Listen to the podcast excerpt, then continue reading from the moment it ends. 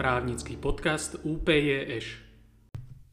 Správne alebo administratívne právo.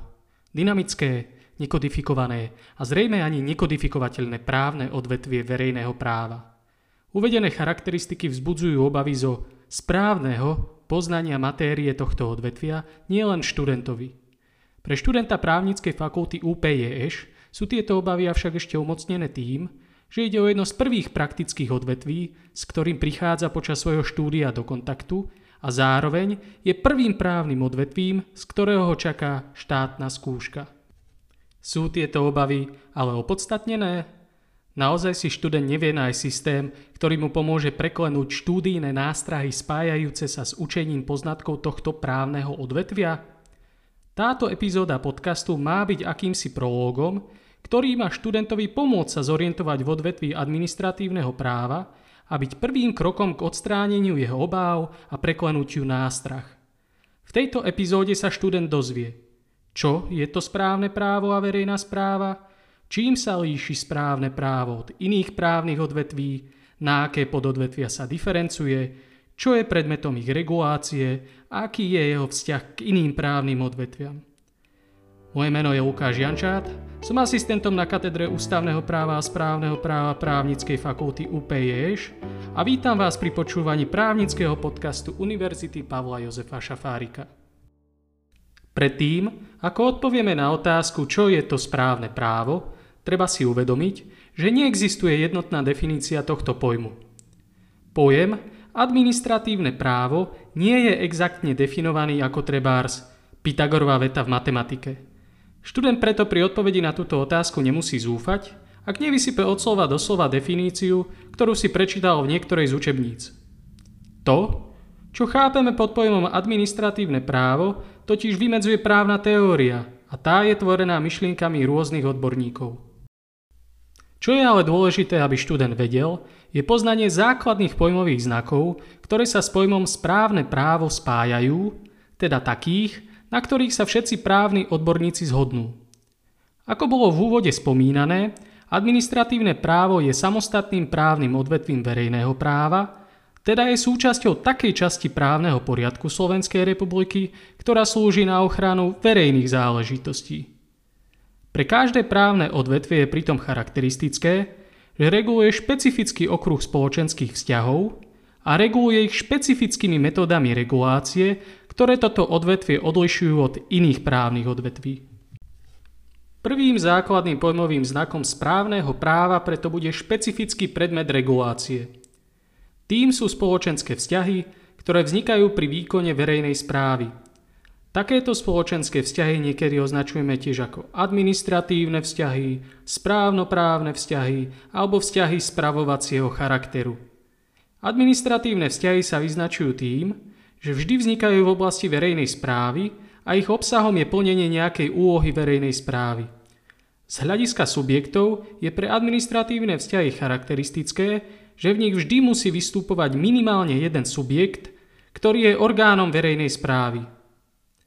Druhým pojmovým znakom je špecifická metóda regulácie. Takouto metódou je v odvetví správneho práva metóda tzv. administratívno-právnej regulácie.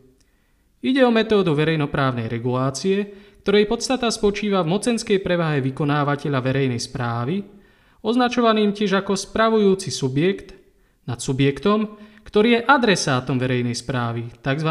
spravovaným subjektom. Prejavom takejto metódy je preváha právnych noriem prikazovacieho, zakazovacieho alebo povolovacieho charakteru a oprávnenie spravujúceho subjektu autoritatívne Niekedy aj proti vôli druhej strany rozhodnúť o právach a povinnostiach spravovaného subjektu, fyzickej osoby či právnickej osoby pri realizácii ich verejných práv, prípadne zasiahnuť iným úkonom ako rozhodnutím do ich práv pri výkone verejnej správy. Príkladom administratívneho vzťahu je vzťah medzi stavebným úradom ako vykonávateľom verejnej správy pri vydávaní stavebného povolenia a fyzickou osobou ako spravovaným subjektom. Predstavme si prípad nejakého pána Milana ako fyzickej osoby, ktorá má záujem o vydanie stavebného povolenia, pretože chce postaviť rodinný dom pre svoju rodinu. Pán Milan však nemôže začať realizovať stavbu len tak, zo dňa na deň. Preto, Aby tak mohol spraviť, musí požiadať príslušný stavebný úrad o povolenie na realizáciu stavby. Stavebný úrad teda na základe žiadosti pána Milana autoritatívne zo svojej mocenskej pozície mu zverenej zákonom rozhodne o Milanovej žiadosti o vydanie stavebného povolenia, teda buď stavebné povolenie vydá, alebo žiadosť zamietne. Síce sme uviedli, že predmetom regulácie správneho práva sú spoločenské vzťahy, ktoré vznikajú pri výkone verejnej správy, ale takýto poznatok nám nebude nič platný bez toho, aby sme poznali význam pojmu verejná správa. Pojem verejnej správy je rovnako ako pojem správneho práva vymedzený iba právnou vedou. Vo vede práva prevládajú dva základné prístupy k tomu, čo možno chápať pod pojmom verejnej správy. Poprvé, ide o prístup materiálny, synonymicky funkčný alebo dynamický, podľa ktorého je potrebné verejnú správu vnímať ako činnosť, ktorou sa má správovať predmet verejného záujmu. Napríklad z materiálneho hľadiska je verejnou správou vydávanie stavebného povolenia pánovi Milanovi stavebným úradom. Ten túto činnosť, teda vydanie stavebného povolenia zrealizuje vtedy, ak žiadosť o vydanie stavebného povolenia a samotné povolenie na realizáciu stavby je v súlade s podmienkami a predpokladmi, ktoré vyžadujú právne predpisy na jeho vydanie. Predmetom verejného záujmu v tomto prípade je najmä realizácia stavby len na miestach, ktoré verejnému záujmu neodporujú a zároveň realizácia stavby v určitej kvalite, ktorá nebude ohrozovať život, zdravie a majetok osôb, prípadne iné hodnoty vymedzené zákonom. Po druhé, ide o prístup formálny, synonymicky inštitucionálny alebo statický, ktorého podstatou je vnímanie verejnej správy ako sústavy orgánov, so zákonnými kompetenciami spravovať okruh spoločenských vzťahov. Hovoriac o predchádzajúcom príklade vo formálnom slova zmysle verejnú správu na úseku stavebného poriadku, s právomocou rozhodnúť o vydaní stavebného povolenia vykonávajú stavebné úrady, ktorými sú momentálne podľa stavebného zákona predovšetkým obce. Ak by pán Milan chcel zrealizovať stavbu rodinného domu v katastrálnom území obce Čania, tak príslušným stavebným úradom by bola v súlade so stavebným zákonom obec Čaňa. Ak sa pýtate, ktoré konkrétne činnosti možno považovať za výkon verejnej správy, respektíve ktoré konkrétne orgány možno považovať za vykonávateľov verejnej správy, tak nie je možné túto otázku zodpovedať vyčerpávajúco. Dôvodom je obrovské množstvo právnych noriem upravujúcich verejnú správu v materiálnom ako aj formálnom slova zmysle, ktoré navyše podliehajú často zmenám. S určitou dávkou zjednodušenia však možno povedať, že verejnú správu v materiálnom slova zmysle ako aj formálnom slova zmysle tvoria činnosti, respektíve orgány, ktoré nie sú súčasťou zákonodárnej a súdnej moci. Verejnú správu teda tvorí moc výkonná. Na vrchole výkonnej moci podľa Ústavy Slovenskej republiky stojí vláda, ktorá politicky riadi výkon verejnej správy, ale sama sa za orgán verejnej správy nepovažuje.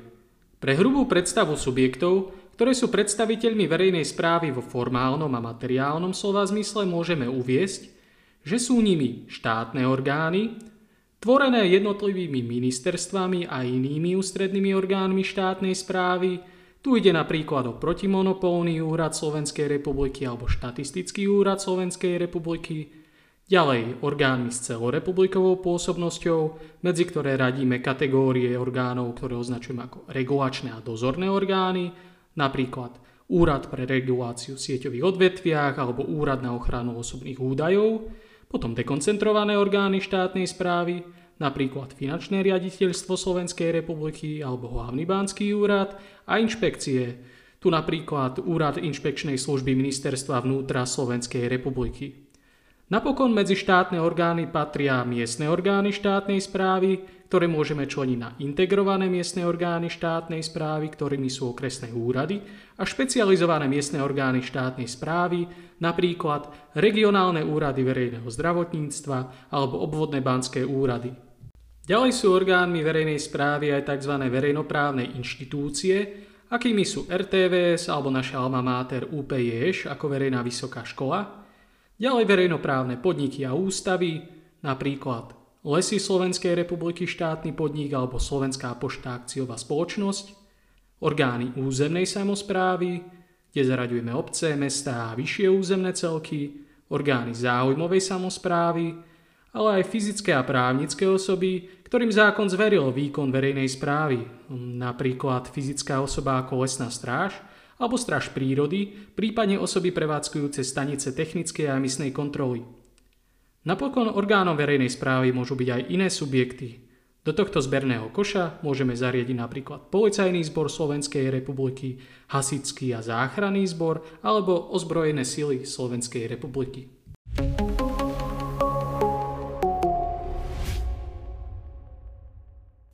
Administratívne právo je jednotné právne odvetvie, ale pre lepšiu orientáciu v ňom právna veda vytvorila systém jeho vnútornej diferenciácie na tri pododvetvia podľa predmetu ich právnej regulácie. Ide o správne právo hmotné, správne právo organizačné a správne právo procesné.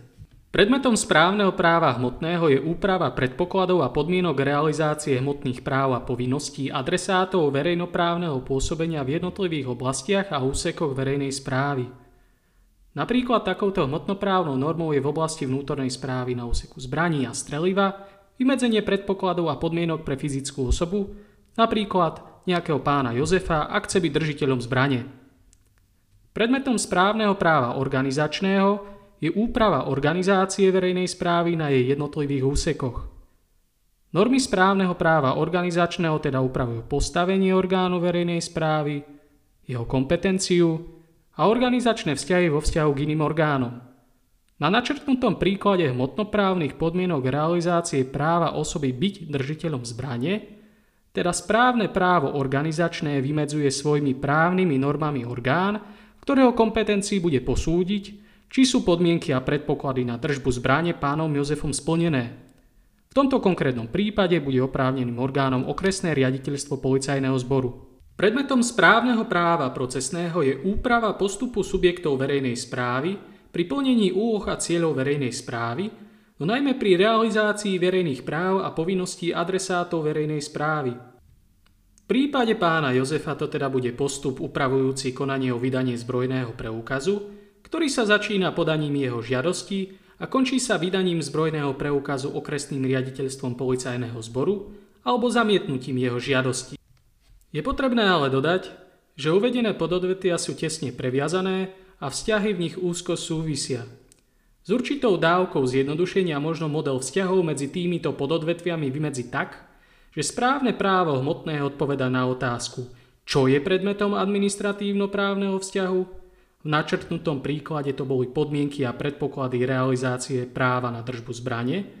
Správne právo organizačné odpoveda na otázku, kto je kompetentný vykonávať verejnú správu na určitom úseku. V prípade pána Jozefa to bolo okresné riaditeľstvo policajného zboru a správne právo procesné odpoveda na otázku, ako má byť zabezpečená ochrana alebo realizácia práva, ktorá je spravidla určená hmotným právom prípade pána Jozefa ide o zákonom upravené konanie o vydanie zbrojného preukazu.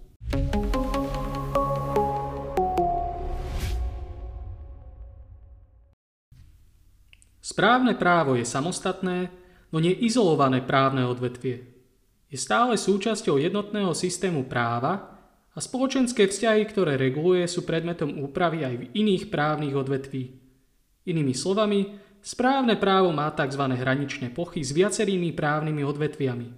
Ide najmä o hraničné plochy s ústavným právom, kde sa najmä viaceré ústavou kreované princípy premietajú aj do činnosti orgánov verejnej správy, napríklad princíp legality, podľa ktorého všetky štátne orgány môžu konať iba na základe ústavy, v jej medziach a v rozsahu a spôsobom, ktorý ustanoví zákon. Ďalej základný rámec ochrany základných práv a slobod vyplýva z ústavy, avšak viaceré základné práva a slobody sú v bežnom živote realizované až prostredníctvom noriem správneho práva. Napríklad právo na bezplatné vzdelanie je predmetom regulácie zákona o výchove a vzdelávaní. Ústavné právo taktiež predstavuje právny základ pre existenciu viacerých subjektov, ktoré považujeme za súčasť verejnej správy vo formálnom slova zmysle ako aj pre ich právomoc vydávať normatívne správne akty. Ide o subjekty územnej samozprávy, ministerstva, iné orgány štátnej správy, miestne orgány štátnej správy, pričom detailizácia ich fungovania je ponechaná na zákonnú reguláciu správnym právom. V neposlednom rade správne právo Konkrétne správne právo procesné je previazané s ústavným právom procesným, nakoľko obe sú budované na obdobných procesných princípoch a inštitútoch. Ďalej hraničné plochy má administratívne právo aj s trestným právom. Trestné právo upravuje predpoklady trestnoprávnej zodpovednosti, sankcie za spáchanie trestného činu, jednotlivé skutkové podstaty trestných činov, ako aj postup stíhania trestných činov a vykonávania sankcií. Na druhej strane súčasťou správneho práva je aj tzv. správne právo trestné, ktoré upravuje predpoklady administratívno-právnej zodpovednosti, jednotlivé druhy správnych deliktov, sankcie za ne, ale aj postup pri objasňovaní a prejednávaní týchto správnych deliktov. Teda, predmet regulácie trestného práva a správneho práva trestného je veľmi podobný, budovaný na obdobných princípoch. Správne delikty, ako aj trestné činy sú protiprávnym konaním, pričom rozdiely spočívajú v tom, aké záujmy spoločnosti porušujú, miere závažnosti, miere škodlivosti či spoločenskej odsúdenia hodnosti.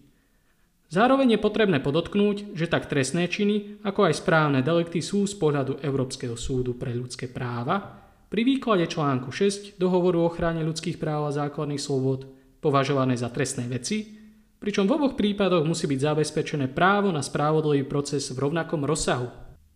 Previazanosť správneho práva je aj s ďalšími odvetviami verejného práva, ktorými sú finančné právo, daňové právo a právo sociálneho zabezpečenia. Tieto odvetvia boli kedysi súčasťou administratívneho práva, ale historickým vývojom sa od neho odčlenili, pretože nadobudli viaceré špecifiká. Tým najhlavnejším špecifikom je osobitý predmet právnej regulácie, avšak stále v nich prevláda metóda typická pre správne právo, ktorú je metóda administratívno-právnej regulácie. Taktiež procesné postupy sú budované na obdobných princípoch a inštitútoch ako pri správnom práve procesnom a napokon sústava orgánov daňovej správy a orgánov plniacich funkcie v rámci práva sociálneho zabezpečenia je súčasťou celkovej organizácie verejnej správy. Hraničné plochy má správne právo aj so súkromnoprávnymi odvetviami, akými sú občianské, pracovné, hospodárske či rodinné právo. Vzťah administratívneho práva a občianského práva je intenzívny najmä v súvislosti s vlastníckým právom. Kým občianské právo upravuje nadobúdanie, rozsah, obsah, obmedzenie a zánik vlastníckého práva, správne právo procesné upravuje postup orgánov verejnej moci pri zániku vlastníckého práva v dôsledku vyvlastnenia. Zároveň Účinnosť prevodu vlastníckého práva k nehnuteľnostiam býva podmienená rozhodnutím príslušného orgánu verejnej správy, vydaným v katastrálnom konaní, ktoré je jedným z druhov správneho konania. Správne právo má špecifické väzby aj na procesné odvetvie civilného práva. Totiž individuálne rozhodnutia vydané v rámci správneho konania môžu byť nútene vymáhané aj v rámci exekučného konania, regulovaného normami civilného práva procesného. Zároveň Normy civilného práva procesného upravujú aj postup súdov pri preskúmavaní rozhodnutí vydaných správnom konaní na základe správnych žalôb, ako aj postup súdov v prípade nečinnosti orgánov verejnej správy či v prípade nezákonnosti zásahov orgánov verejnej správy. Vzájomný vplyv administratívneho práva a pracovného práva možno zase badať v súvislosti s výkonom práce vo verejnom záujme, respektíve štátnou službou, kedy na zamestnávanie pracovníkov subjektov verejnej správy sa bude v určitom rozsahu vzťahovať aj pracovnoprávna regulácia. Vzájomné vzťahy je možné evidovať aj medzi správnym právom a hospodárskym právom. Tento vzťah je viditeľný najmä v oblasti verejného obstarávania, kedy hospodárske právo reguluje postup obstarávania tovarov, prác alebo služieb zo strany subjektov verejnej správy. Aj v oblasti ochrany hospodárskej súťaže Najmä pred nepovolenou štátnou pomocou zo strany subjektov verejnej správy je možné badať takýto vplyv. Napokon, ani rodinné právo nie je bez interferencií so správnym právom. Orgány verejnej správy častokrát vstupujú do rodinoprávnych vzťahov najmä v prípadoch zlyhávania funkcií rodiny, v prípade rozvodov manželstiev, zanedbávania rodičovských povinností, osvojenia, adopcií a podobne.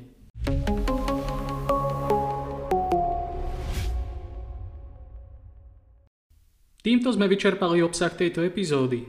Dúfam, že táto epizóda bola užitočným doplnkom pre vaše štúdium a pomohla sa vám aspoň trochu zorientovať v odvetví správneho práva.